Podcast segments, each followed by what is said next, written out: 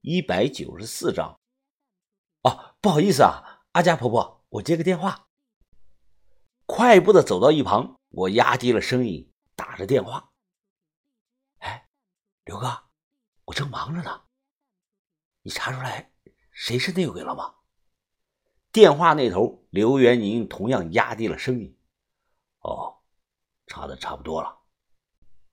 我冷笑的说道：“哼，哎，让我猜猜，是烟儿干的吧？”刘元宁那头声音听起来很是惊讶。“啊，你怎么会想到是烟儿干的呢？难道不是吗？”“不是，你怀疑错对象了。我很清楚，烟儿跟我在一起不是看中我的钱，他是看中我这个人。”根据我这两天的调查，我的钱应该是去你那的之前就被人给调包了。我怀疑是肥鲶鱼做的。肥鲶鱼是谁啊？是个本地的道爷。我那天下午在宾馆跟他见面了，当时我的钱箱子就藏在车上。怪不得那个家伙老是拖延时间，说让我再多待一会儿。事后，肥鲶鱼的电话就打不通了。我联系了几个本地朋友，也找不到他。妈的，估计是跑路了。刘哥，那那你接下来打算怎么做啊？怎么做？刘元宁在电话中的语气逐渐的阴冷。肥鲶鱼不讲道义，他妈的，敢这么黑我的钱，他死定了。我找了一位大哥帮忙，对方答应一个礼拜之内帮我把钱追回来。啊，行，那到时候咱们再面谈吧，我这里还忙着呢。挂了啊！收起手机，我跑过去继续陪老太太。或许是郭庄真的是太久没来客人了，又或许是把我当成了住店的客人。反正呢，老太太一直说郭庄的各种光荣历史。听得我的脑瓜子是嗡嗡直响！我又不是他那个年代的人，根本无法感同身受，受不了了，我只能借口说离开。老太太和老头出来送我，老头手里提着个马灯，他两人靠在门上看着我笑。看着大门关上，我蹲在地上抽起了烟，起身裹紧了衣服，绕到了旧宅子后方，搬了块石头踩着。我翻上围墙，又从围墙上到了房顶上。在房顶上走路是个技术活，要想不发出声响，必须挨着房檐的小步走。需要注意的是啊，别踩空掉下去了。从东厢房走到西厢房，我趴在房顶上，耳朵贴着地上，仔细的听着屋里的动静。屋里老头和老太太正在说话呢。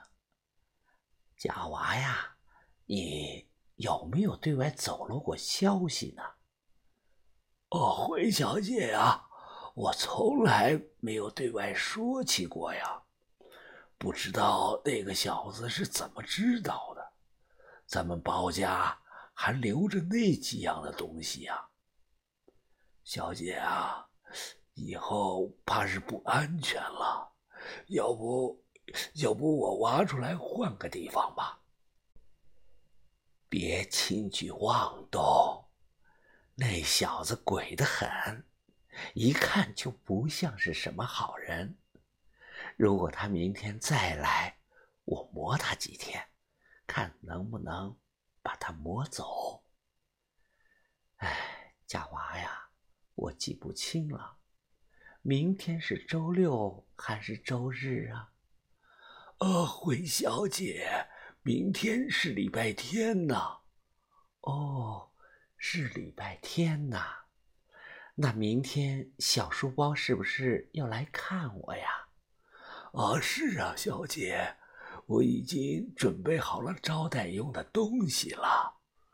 哦，假娃呀，你过来帮我捏捏脚吧。小小姐呀，我我已经老了。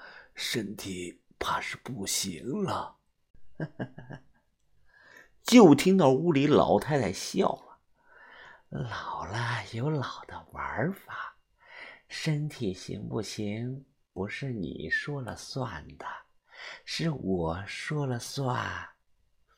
随即，屋内蜡烛熄灭，陷入到黑暗中。我躲在房顶上，听的是目瞪口呆呀，就知道有古怪。原来两个人还有这种秘密的关系，听意思好像宝贝埋在了哪里。还有老太太口中讲的这个小书包，它又是谁呢？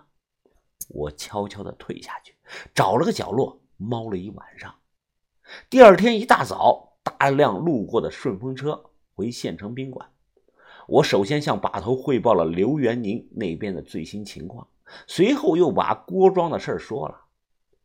把头非常的疑惑：“你确定这家人真的有宫里的东西？”确定，把头。我昨天晚上都听到老太太亲口承认了，说是埋在哪里藏起来了。哦，那你打算怎么做呀？啊，不偷不抢，找地方的弱点，争取把东西搞到手。哦，云峰啊，你注意分寸啊，还有时间。我们有很多事要办，但时间也不多了。明白吧，头？在宾馆冲了个澡，随后我租了辆二手车，买了两桶花生油，又去了包家郭庄。后生啊，你你这是做什么呀？我们与你非亲非故的，你怎么还送上东西了呢？啊，大爷，哎，你就收下吧。呃，就当是晚辈的一点心意。老头脸色发白。哎，我知道你的意思，不用白费功夫了啊。我们包家真没有什么祖传的宝贝啊，就算有，肯定几辈子前就卖了。有你拿走啊，我们不收，不收。我正要说话。忽然看到老头脸色一喜，拄着拐杖就向外走。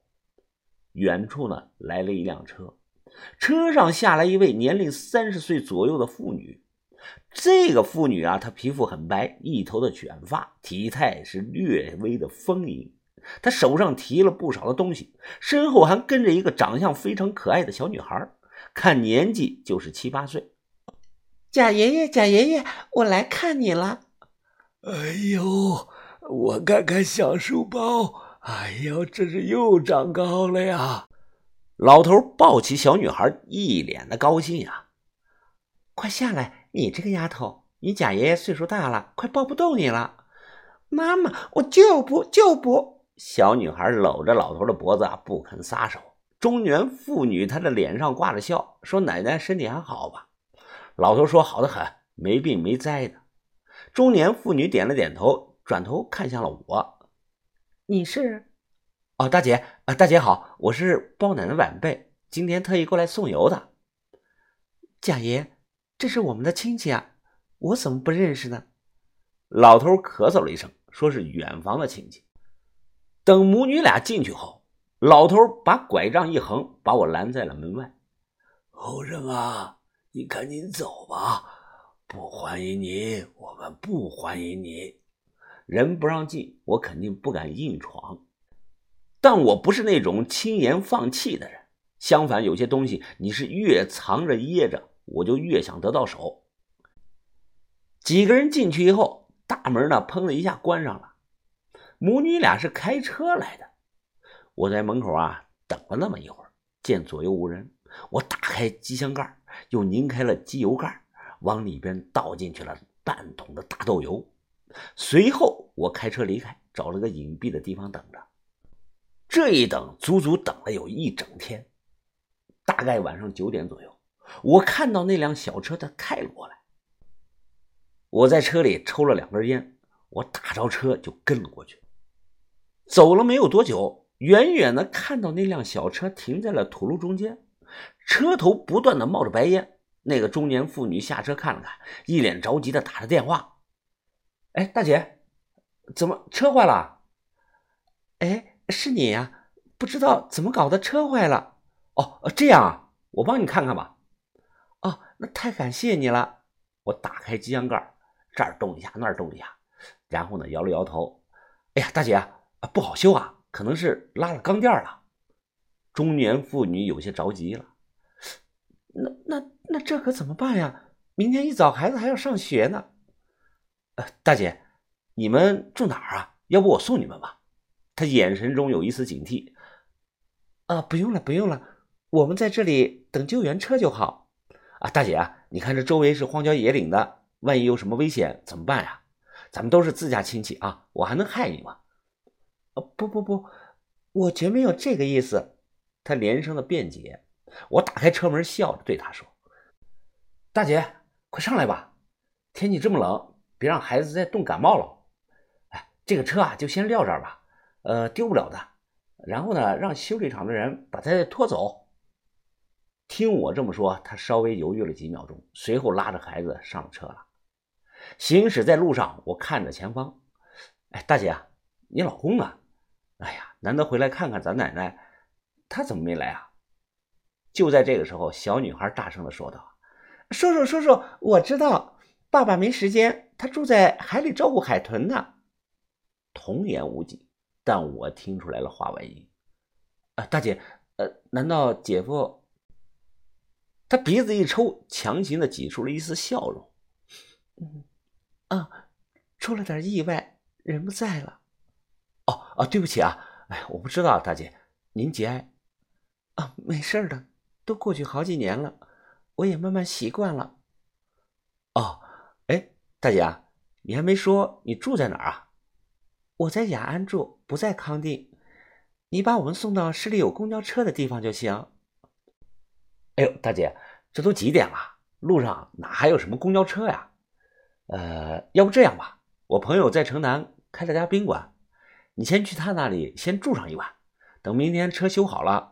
哎，你再开车带着孩子回去。他想了几分钟，笑了，说：“那麻烦你了。”